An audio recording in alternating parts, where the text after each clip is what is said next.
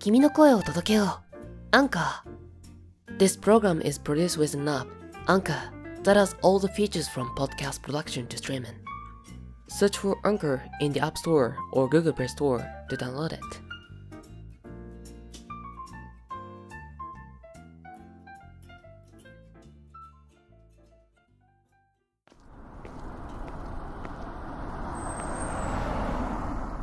こんばんは。そういえばコミックコンベンション、通称コミコンが大阪で初開催されることが決まりましたね。コミコンは漫画、アニメ、ゲーム、映画、様々なブースが集まるエンターテインメントの祭典で、大阪では主にアメコミやマーベルのブースが中心になるみたいですね。デンマーク出身の俳優マッツ・ミケルセンも大阪コミコンに登壇することが決まったようで、行ける方がとっても羨ましい。さて、着きました。いらっしゃいませ。いつものお出ししますね。リランのチリング・アット・ザ・バー、スピカ。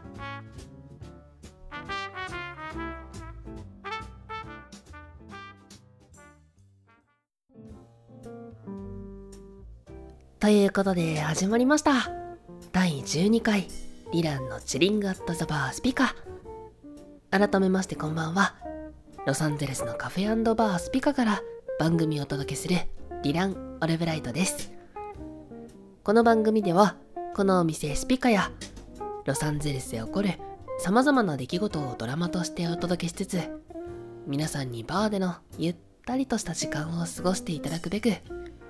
僕の好きなものや旅先での思い出トークをお届けしていきます。さて、今日はここまでコミコンのお話をしながら来ましたけれども、コミコンはもともとここロサンゼルスのお隣の町でサンディエゴという場所から始まったイベントなんですよね。毎年しちがつに開催されるんですけれども、ちょっとねしばらくコロナの関係で開催ができていなくて、去年久しぶりに開催がねされたというような感じです。で、もともとアメリカのコミック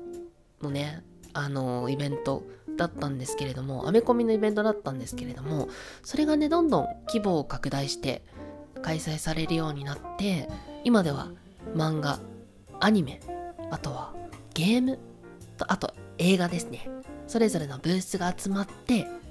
そう、まあ、アメリカでも最大級のエンタメのイベントになったんですよね。そう、最近では大型のゲームタイトルのね発表だったりとか、あとは映画のね新しい作品の発表があるね場にもなっていて、毎年ねこのコミコンにものすごい注目が集まっているんですよね。去年のサンディエゴコミコンでは、えっと、ロード・オブ・ザ・リングの最新情報だったり、あとはジョン・ウィック、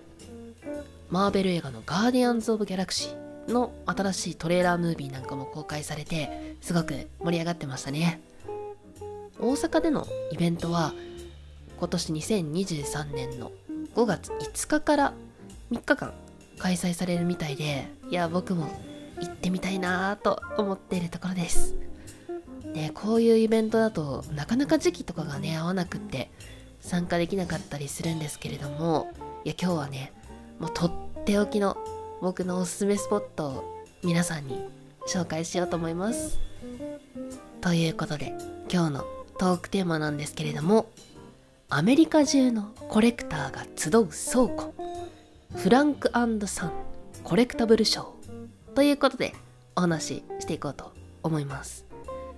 さっきまでお話ししていたコミコンはあの期間限定でね開催されるイベントなんですけれども、実はロサンゼルスにこう一年中ねそういったイベントをやっているフランク&サンコレクタブルショーってい う,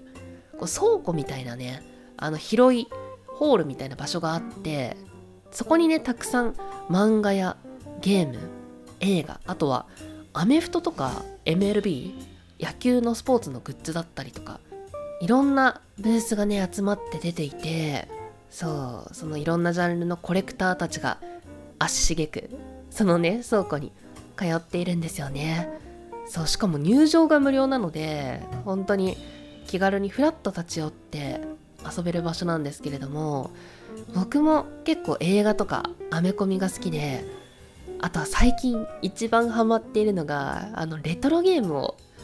集めることにハマっていて、結構ファミコンだったりスーパーファミコン、あとは最近メガドライブのソフトなんかを集めてます。最近ちょっとプレイして面白かったのが、あのドナルドダックのメガドライブのソフトで、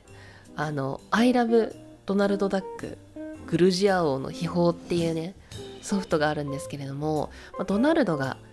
あの飛行機に乗って世界各地を旅して、まあ、お宝を探すっていうアクションのゲームなんですけれども、いやもう今から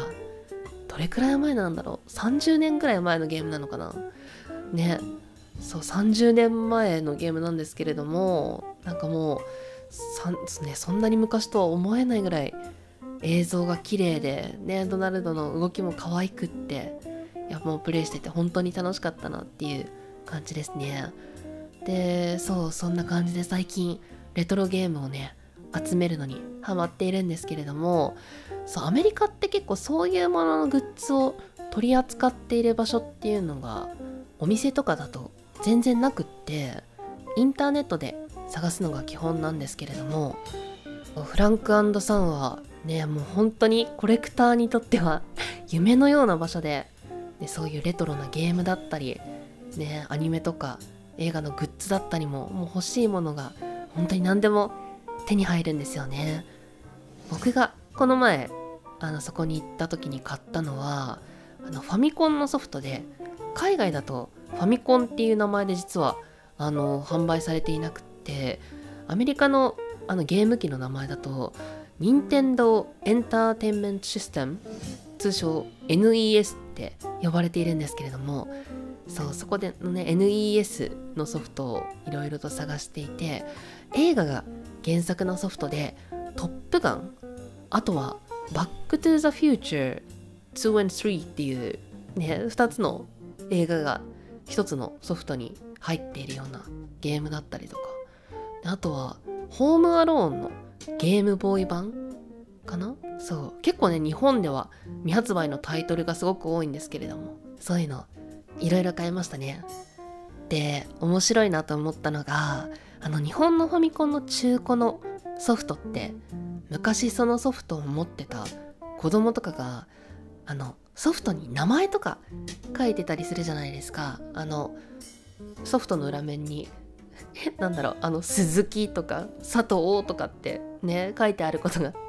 たまにあるかなと思うんですけれども、なんかねそれと同じ文化で、あのー、ソフトの裏側、 エヌイーエス のソフトの裏側にあのジェイソンとかマイケルとかって書いてあったりするんですよね、マジックで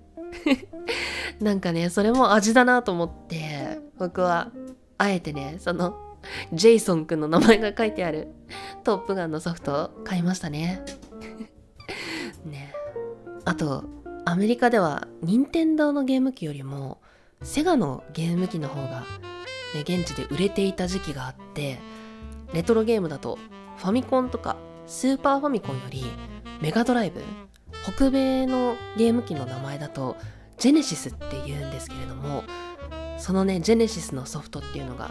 今北米でもプレミアがついてすごい人気になってるんですよね。そうだからアメリカから日本に行く観光客の方でメガドライブのソフトを探して買って帰る人っていうのも結構いるみたいですね。あとはなんだろう、最近日本ではあの全然買えないと噂のポケモンカードのお店とかも出店していて、そうこっちでは結構最新のねシーズンのパックとかも売っていて、ね、それはね結構コレクターにはありがたいなっていう感じだと思います。でやっぱりねいろんなレアなカードの売買がされていて、やっぱりコレクターの文化に国境はないなと思いましたね。なんか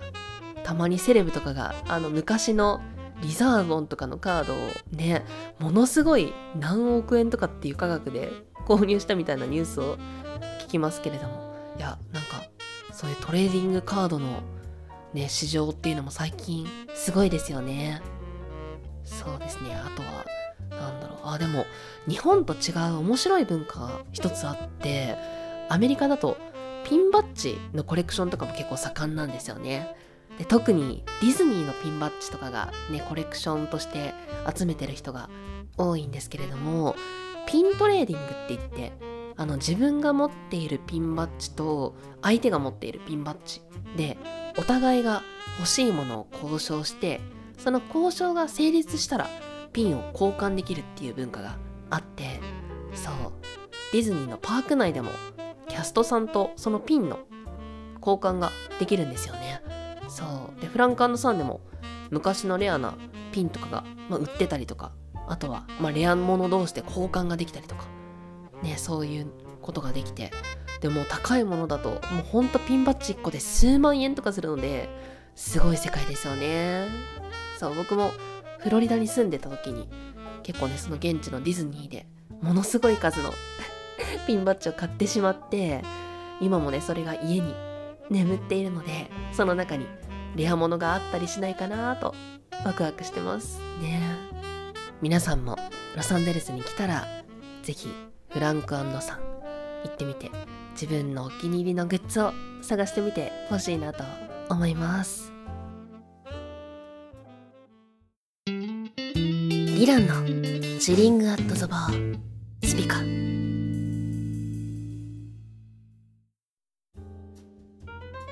さて今日は旅トークというよりも結構インドアな話になりましたけれども、たまにはこういう話もいいですね。最近そう結構やっぱりレトロなものっていうのを集めるのにハマっていて、こうなんというか昔の方のものづくりへの思いとかが詰まってるっていうのもいいなって思うし、あとはもう基本的にはそういう昔のものってこれから再生産されることはない、もうね手元に残っているそれだけしか残らないっていうのを考えると、なんかね自分しか持っていないものなんだなっていう感じがしていいですよね。そういつか僕の持っているコレクションとかもね紹介していきたいんですけれども、でみんなの持っているもの、集めているものだったりコレクションとかのお話ぜひぜひ聞かせてほしいなと思ってます。なのでお便り送っていただける方は、今回は自分の持っているコレクション自慢ということで送っていただきたいなと思います。お便りのフォームはこのエピソードの概要欄に載せてあるので、ぜひぜひ送っていただけると嬉しいなと思います。さてここまでお送りしてきたチリングアットザバースピカ、いかがだったでしょうか。お送りしたのはリラン・オルブライトでした。この後もスピカで素敵な夜をお過ごしください。また来週お会いしましょう。ありがとうございました。